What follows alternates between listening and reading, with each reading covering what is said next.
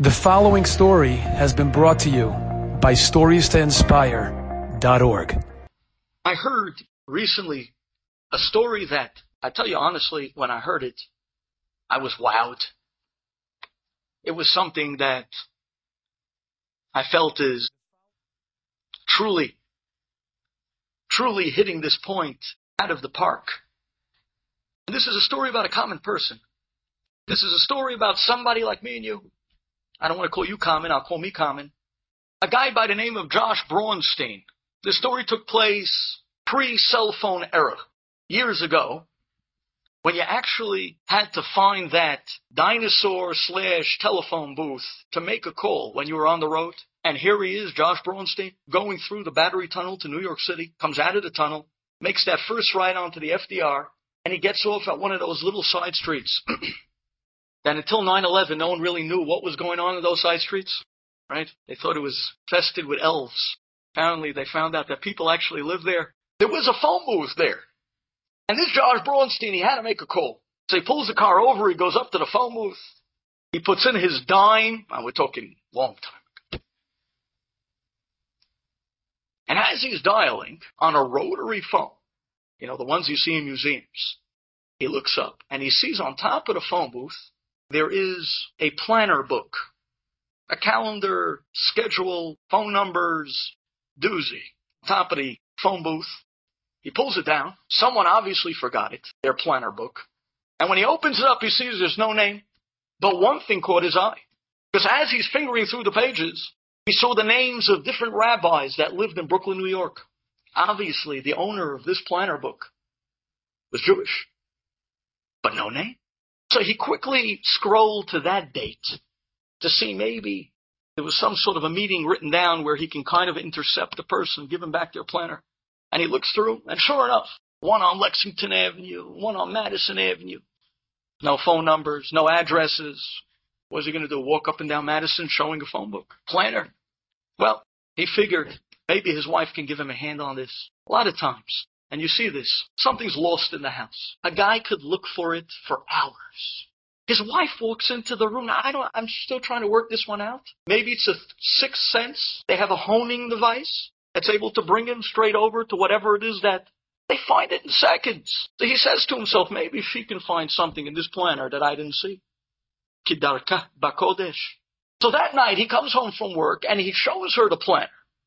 And she starts fingering through the planner and she finds, lo and behold, that on the last page of this planner, it said, Mom, with a 305 phone number area code. 305. It's the havens of old moms. That's Miami. So they figured they'll call whoever's mother this is.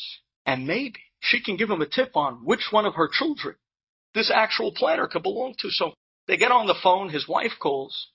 And an old lady picks up, and the wife says, Hi, my name is Mrs. Braunstein.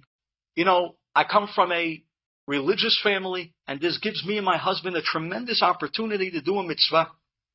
We found a planner. It has no name, but it says mom with your number at the end. Is it possible that maybe it's one of your kids?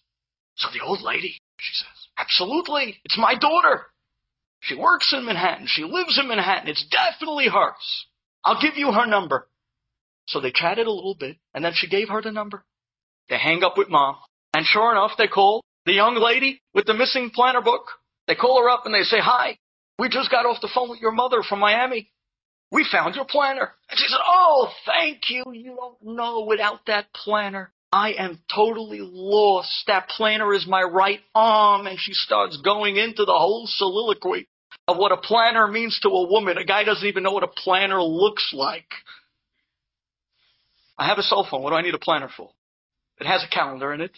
I have a Rolodex, right? Fool! A planner! It's your written secretary. She was thanking you. Thank you. She came out that night. She picked up the planner and she couldn't stop thanking him. Well, a week passes by and the next Shabbat, Josh Braunstein, when he comes home Friday afternoon, he sees that a florist pulls up in front of the house and he brings out this big bouquet of flowers. And he brings it into the house, and they take a look at the, the person who sent it, and sure enough, it was this lady, the one from the planner. And she writes there on the card, Thank you so much. I have no words. You don't know what you did for me. And this is what she writes on a letter. She writes, Five years ago, I became Ba'alat Teshuvah, I became religious, and my mother in Miami was so angry at me. She felt I was rebelling against her, as if her way of life just wasn't good enough. As if when she brought me up as a child, it wasn't educated enough of a life, that I needed something more. She wouldn't speak to me, my mother. This past Saturday night, after I spoke to you, later on that night, my mother called me from Miami, and she said to me, Dear, I want to tell you something.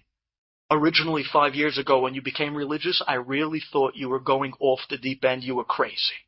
I did not know what you were looking for, and I did not know what you were trying to accomplish. But after I got off the phone with that couple who called me, so sincere, with such warmth, wanting so desperately to give you back your planner, if you're trying to be like them, then I understand. Now I finally understand what it means to become a religious Jew. I respect you for it. Matter of fact, I spent the whole week telling all my friends about that couple that called up to return your planner. She writes, I haven't spoken to my mother in five years. That was the first phone call that I've gotten my mother in five years. And she hasn't stopped calling me. She calls me every day now, as a mother and daughter should be. And we have the most warmest of catching up conversations. And it's all because of you. Because of a planner that you were looking to return. A planner. Look what it did to somebody's life. Who could have imagined? Who could have imagined? We can make magic with the Monday. That's the power we have invested in each and every one of us. Let's listen to this.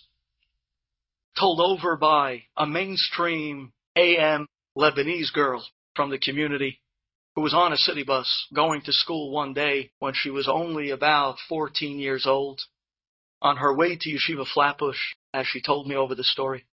And one day, another girl from the community going to a Bet Yaakov from a little bit more of a religious family gets on that city bus. She moves to the back, sits down.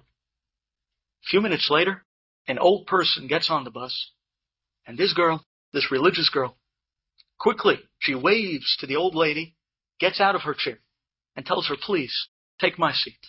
Now the old lady says, no, no, dearie, I can stand. I will never take your seat. No, I insist.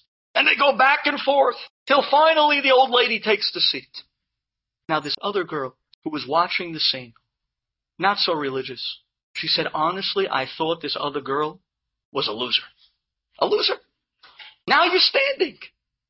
What did you accomplish? The bus is swaying, you're swaying back and forth. Okay, wonderful. You get the Good Samaritan reward. You gave the lady a seat. Big deal. But she says, you know, then I thought about it. I thought about it for a minute. And the truth of the matter is, that's such a beautiful thing to do. She says the next time an old person got on that bus, this young girl, on her way to Yeshiva Flatbush, she was the first one to jump up and say, please take my seat. Meant that much to her. It meant so much to her that she went out. She asked her father, I'd like to find out a little bit more what it means to be religious. Her father said, fine, please. The next day she comes on the bus, she meets up with this girl, going to Borough Park, nonetheless a girl from our community going to a high school in Borough Park. And they start to talk. And little by little, they become friends. Little by little, they get to know each other. And she told her, I want to tell you that that time when you got up and gave a seat to an old person, that old lady, you have no idea how you inspired me. You opened my eyes to a whole new meaning of what it means to be Jewish. I thought that was amazing. And I'm doing it myself. And there was a bond that began to form in friendship and this girl became religious. I'd like to fast forward this story. Some years later, some years later, my wife tells me that I have to quickly get my suit on because her brother is getting engaged. So I said, wow, now there's, there's something out of left field. We didn't even know he was going out. He says, yeah, they kept it very quiet. He's getting engaged tonight. I got my suit on. We came to the house. And sure enough, my wife comes walking in she looks at the girl the kala, and she gives sh- shrieking yell. Now, I've been by a lot of engagements. I've seen girls yell even when they don't, when they don't know the kala. Right, Albert? Um, you got to fit in with the crowd. It's part of the entrance fee. You walk in, you yell, take off your coat, and you go have a good time that night. It's ceremonies. But didn't stop there. The yelling, the screaming. And then the kala looks at my wife and she gives. I said, whoa. I didn't know ceremony is for it to be returned. The kala as well.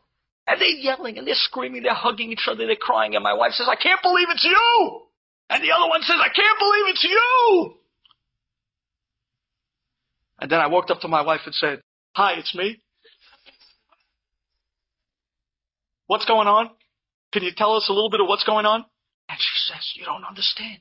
I used to go to school every day with this girl. And then the kala pipes in and says, not only did we go to school every day on that same city bus on the B68 going down Coney Island Avenue, but I watched her get up for an old person. That inspired me to get up and to look into what it means to be a religious Jew. I'm religious today because of your wife. And I'm now marrying her brother. Unbelievable. A simple act. So simple, so common. Day to day activity of the mundane the infusement of Kedusha in an umpteenth level. This is what Rav Moshe Feinstein meant when he said that every Jew, every Jew, we ask Hashem every day in our tefillah, Avinu, Avarachman, Amerachem, Rachemna Aleinu, Beten Belibenu, Bina, Lahavin, Lahaski, Lishmoa, Lilmod, Ulilamed. Hashem, help me learn and help me teach. Says Ramosha, I understand. We ask Hashem to help us grow, to help us learn. Lilmod. Ulilamed. Hashem, help me teach. Everybody is cut out to be a teacher. There are some people that are born with a natural talent to teach. We find them in our wonderful cemeteries. I almost said cemeteries. Seminaries, in our schools, in our education system. But not everybody is a teacher. So why every single person, every single day asks Hashem, Ulilamed, to teach. Says, says Rav Moshe Feinstein, that's a terrible misconception. Every Jew is a teacher. Every Jew. Every Jew is a teacher. When you go into that office, you're teaching what it means for a Jew to be honest in business. To everybody who's watching. When you walk down the street, you're teaching everyone who takes a look in your direction what it means for a Jew to carry themselves with ut in the street, with dignity, with class. When we open our mouths, the language that comes out is teaching the world that there's still some purity left in a nation called Am Yisrael. Every Jew is a teacher. That's our role. We're meant to be the light onto the nations, the light onto the, wor- the world. That's what we're here for. We're all teachers. Each and every one of us. So when we go out tonight, we have to ask ourselves, did we, can we find our simple and mundane areas that we can elevate so that when people look at us, they're going to say, there's a person that the Shekhinah steps every step together with them. They've elevated every aspect about them. That's a godly person. We should ask ourselves, what areas can I elevate in the simplest and infuse in the most magnificent of ways. So that when people look at me, they say, that's what Hashem meant when He created man, when He created woman. What areas can we tackle on the most simplest of levels that we can take from the mundane and make magic at it and make Kiddusha out of it? Avodat Hashem. That's the blessing. And that's the blessing we're going to walk out with tonight the blessing of Moshe Rabbeinu. Yehi ratzon shetishre shechina v'maaseh yadenu. That the shechina should be found in every step of our lives. Everything we do. From the simplest to most mundane. To use it for Avodat Hashem. To use it to turn up to Borei Olam. The magic we can do as a Jew. Only we can do. The place, the light onto the world that we were meant to be. Enjoyed this story? Come again. Bring a friend. Stories to inspire.org.